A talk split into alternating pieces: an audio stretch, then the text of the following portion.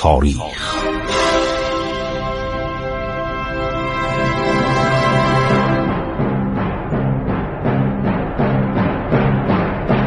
کاری از گروه جوان و اندیشه رادیو جوان.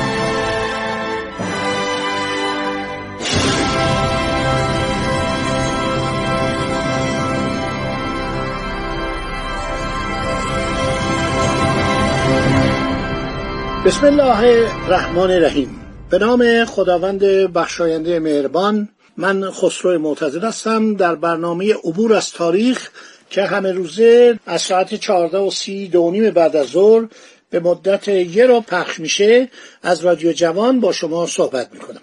شنوندگان عزیز در برنامه گذشته متن مذاکرات واپسین فتلیشا با گاردانو که نماینده امپراتور بود و چون دولت فرانسه نمی‌تونست تعهدات خودش در ایران انجام بده برای حفظ گرجستان و ارمنستان و قفقاز به عرضتون رسوندیم. شود که شست روز فتلیشا به گاردان فرصت میده. میگه شما شست روز فرصت دارید که بالاخره فرانسه می‌خواد چه کار بکنه؟ گفتم که دولت فرانسه در نهایت رزالت حتی اون 20 هزار تفنگی که قرار بود به ایران تحویل بدن به قیمت هر قبضه سه تومان اونا هم ناپل اون موافقت نکرد. گفت باید وزیر جنگ لازمه یا نه؟ به همین ترتیب. خب هر شود که شامپاین وزیر خارجه فرانسه یک جوابی میده به نامه های مورخ دو نوامبر گاردان ژنرال گاردان. نشه انجام مذاکرات در زمانی طولانی طبیعی نیست. این اوضاع باعث تأخیر بیشتر میگردد. سعی کنید دو کشور را یعنی ایران و روسیه رو به هم نزدیک کنید و فرانسه را دردسر مذاکره و بحثی که به هیچ وجه برای سودی در بر ندارد و چنانچه به میل دربار ایران خاتمه نیابد در روابط بین ایران و فرانسه خدشه وارد می شود خلاص کنید. آقا بالا خلاص کنید به ما چه ربطی داره؟ در دوازده فوریه 1809 گاردان برای آخرین بار به حضور شاه شرفیاب شد. جوانن و دونرسیا. این دوتا خیلی آدمای باسوادی بودن. کتابایی هم درباره ایران نوشتن. مثلا جوانن به عنوان نمایندگان فرانسه در تهران باقی گذاشت. گفت به خاطر علارزت که خیلی به فرانسوی علاقه دارن و میگن اینا به ما خدمت کردن من این دو نفر رو عرض شود که در ایران باقی می‌گذارم. و جالبه که خیلی فتلیشا از اینا قدردانی می‌کنه. میگه من خیلی راضی هستم. اینا به ما خدمت کردن فرانسویا. ولی خب حالا طوری است که مثل که سیاست شما اینه که به ایران کمک نکنید. و من خیلی متاثرم ولی دلم می‌خواد شما همیشه باشید. شما باز هم برگردید بیایید و در خدمت ایران باشید. و دولت روسیه هم اصلا هیچ گونه محلی به این میانجیگری گاردان نگذاشته. صحبت های خیلی زیادی میشه و بعدم گاردان عذرخواهی می‌کنه و میگه من دیگه باید برگردم برم به فرانسه که به جایی نرسید. حالا جالب اینجاست که فتلیش ها به اینا خیلی بد می‌کنه. به اینا پاداش میده اینا رو مورد لطف قرار میده میگه اینا باشن. من دلم می‌خواد فرانسویا در اینجا باشن. و بعد میگه خیلی خوب قربان جوانن و نرسیا رو من در ایران می‌گذارم باشن در خدمتتون. انشالله ما برگردیم. جالبه که برای جوانن یک فرمان لقب میرزایی هم عرض شود که صادر می‌کنن. یه فرمان ایرانی براش صادر می‌کنن برای جوانن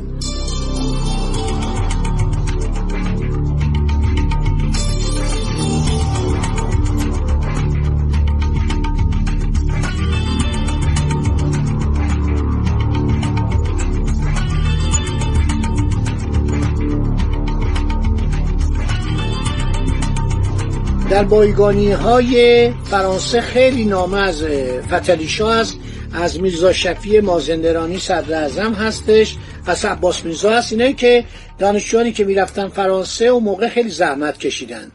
بعد یکی از مسائلی که بوده میرزا اسکرخان افشار ارومی بوده که اینو میفرستن. من اینو از کتاب دریانوردی و نیروی دریایی ایران در گذر تاریخ جلد سوم نوشته خسرو معتزد که این کتاب جلد سوم و جلد چهارم پنجمش هم داره در میاد نقل می‌کنم که اینها خیلی مورد لطف و محبت فتلیشا قرار می‌گیرن و قرار می‌ذارن که اینا وقتی دارن میرن دولت ایران کمال احترام بذاره و بعد میگن شما یواش برید. شاید در این زمان گاردان یک نامه از فرانسه دریافت کنه که قرار باشه فرانسوی ها باز هم در خدمت ارتش ایران باشن. و من امیدوارم که فتلیشا میگه.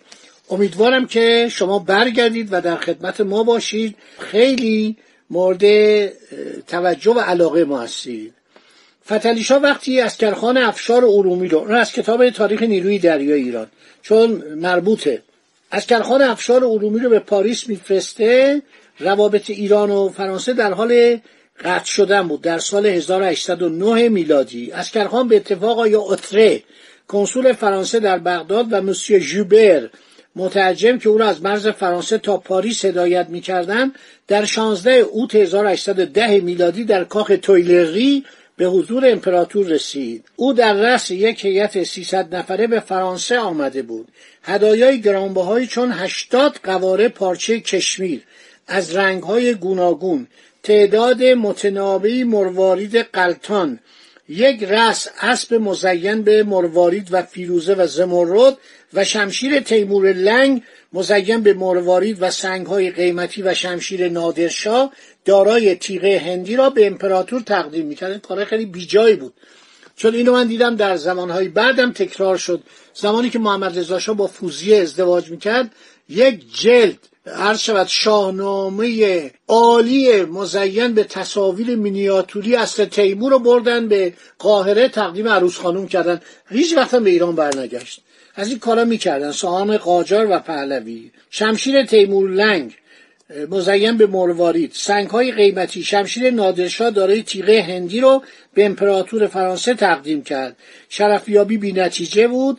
او در کاخ سنکلو برای بار دوم به حضور امپراتور پذیرفته شد. تابلوهایی هست در موزه های فرانسه از این شرفیابی میرزا اسکرخان افشار ارومی.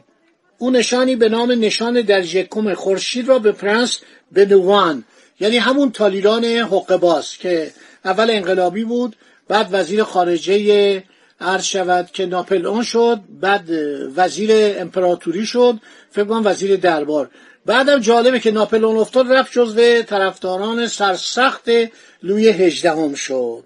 ما با لوی هجدهم هم روابطی داشتیم. نامه در آرشیو فرانسه و همینطور در ایران هست. در آرشیوهای دولت ایران نامه‌ای است که پادشاه ایران فتلیشا نوشته به لوی هجدهم که از خانواده بربون بود. اینا دوباره بعد از که ناپلون افتاد اومدن رو گرفتن. چند تا پادشاه بودن. یکی همین لوی هجدهم بود که کنت دو پروانس بود. برادر لویی شانزدهم که اعدامش کرده بودن. بعد از اون شال دهم اومد که اونم کن دارتوا بود. که اونم برادر کوچکتر لویی شانزدهم بود. اینا آدمای جالبی نبودن. خیلی آدمای بیخاصیتی بودن. اصلا ایران هم رها کردن. علاقه هم به ایران نداشتن. بعدم یه خانواده سلطنتی دیگر به نام اولان پسرموی اینا اومد شد پادشاه عرض شود که فرانسه به نام لوی فیلیپ که زمان محمد شاه بود.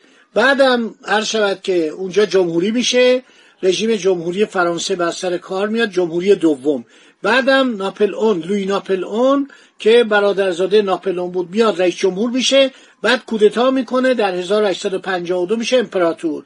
تا 1871 امپراتور بوده رابطش هم با ایران خیلی خوب بود. برای ناصر شاه و امیر کبیر شش تا کارخونه فرستاد.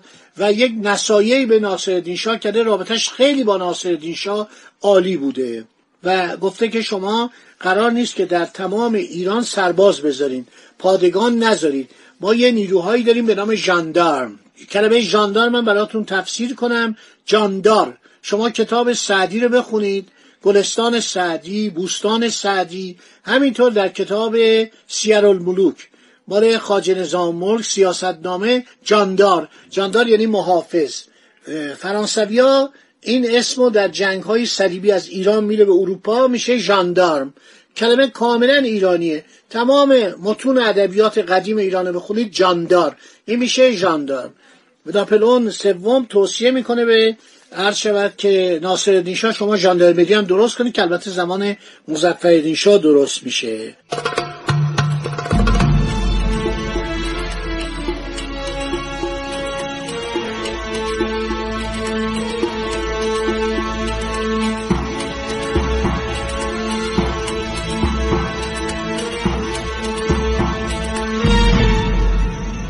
خیلی خوب. بیت فرانسه میرن. خیلی شاه از اینا تقدیر می‌کنه با مهربانی با لطف با بزرگواری. مرحوم سعید نفیسی هم تو کتاب خودش نامه های فتلیشا عباس میرزا و همینطور عرض شود که میرزا شفی صدر اعظم رو به دربار فرانسه و وزارت خارجه فرانسه می نویسه خب این فرانسوی ها خیلی اصلاحات در ارتش ایران می‌کنن. لباس های خیلی منظم برای این 24 هزار. اول 12 هزار نفر بعد 24 هزار نفر. لباس ها خیلی شیک بوده. هر شود که بعد کارخونه توپریزی گفتم در اصفهان درست می‌کنم فابویه همه اینا رو خود فابویه نوشته که سعید نفیسی هم از خود کتاب خاطرات فابویه که نامه است. تعدادی نامه است که به مادرش نوشته به پدرش به برادرش به نامزدش نوشته. اینا بعد کتاب شده. فابیه خیلی آدم جالبیه. دوازده فوریه 1809 24 محرم 1224 هجری قمری گاردان میره عرض شود به حضور فتریشا جوانن منشی سفارتم بوده. گاردان به صدر میگه بر اساس نوشته جوانن که این مجلس وداست توجه می‌کنید؟ مراسم دیگری برای فردای آن روز برقرار میشه و قرار میشه که علا حضرت اونا رو به حضور بپذیره. یعنی فتلیشا میگه بیا من شما رو به حضور بپذیرم. علا حضرت در اتاقی که جز باغ معروف به گلستان است نشسته بود. جناب سفیر را با امضا کننده یعنی کی؟ یعنی جوانن و آقای ترولیه افسر بسیار باسوادی بود جغرافیدان بود خیلی نقشه خوب از ایران کشته بود. و فابویه کاپیتان فابویه و ترزل و ربول. ربول هم متخصص توپریزی بود که برای ایران سی تا توپ ساخته بودن. فابویه و همینطور ترزل که متخصص پیاده نظام بود. ریمون وارد تالار میشن که در آنجا سندلی های روبروی شاه گذاشته بودن. رجال ایران رو زمین می نشستن یعنی کسی هیچ وقت اجازه به خودش نمی‌داد جلوی شاه روی صندلی بشینه. ولی خب اینا فرانسوی بودن اینا روی صندلی نشوندن. اعلی حضرت خطاب به ژنرال گاردان. به شدت تأثیر خود را از اینکه از دربار وی می‌رود اظهار کرد و گفت همواره در وجود وی و همه فرانسویان درستکاری و جانفشانی که در خور بالاترین تحصیلات دیده است. امیدوارم به زودی برگردن. خبرهای خوشی که مدت انتظار دارد پیش از ورود فرانسویان برسد. شنرال به نام خود و فرانسویان از احساسات علازت فتلیشا تشکر کرد. دوستان همینجا رو در ذهن مبارک داشته باشید. باقی مطلب میماند برای برنامه بعدی. خدا نگهدار شما تا برنامه بعد. امیدوارم خوش و خورم باشید از شنیدن این برنامه های عبرت انگیز تاریخی لذت ببرید. خدا نگهدار شما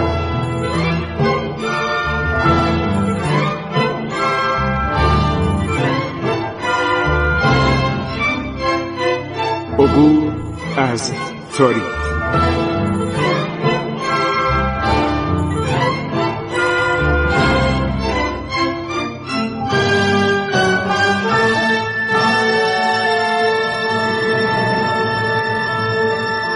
ایران با شکوه.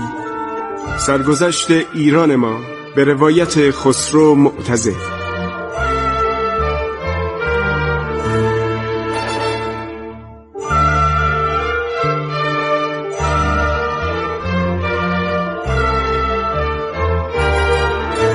عبور از تاریخ با رادیو جوان.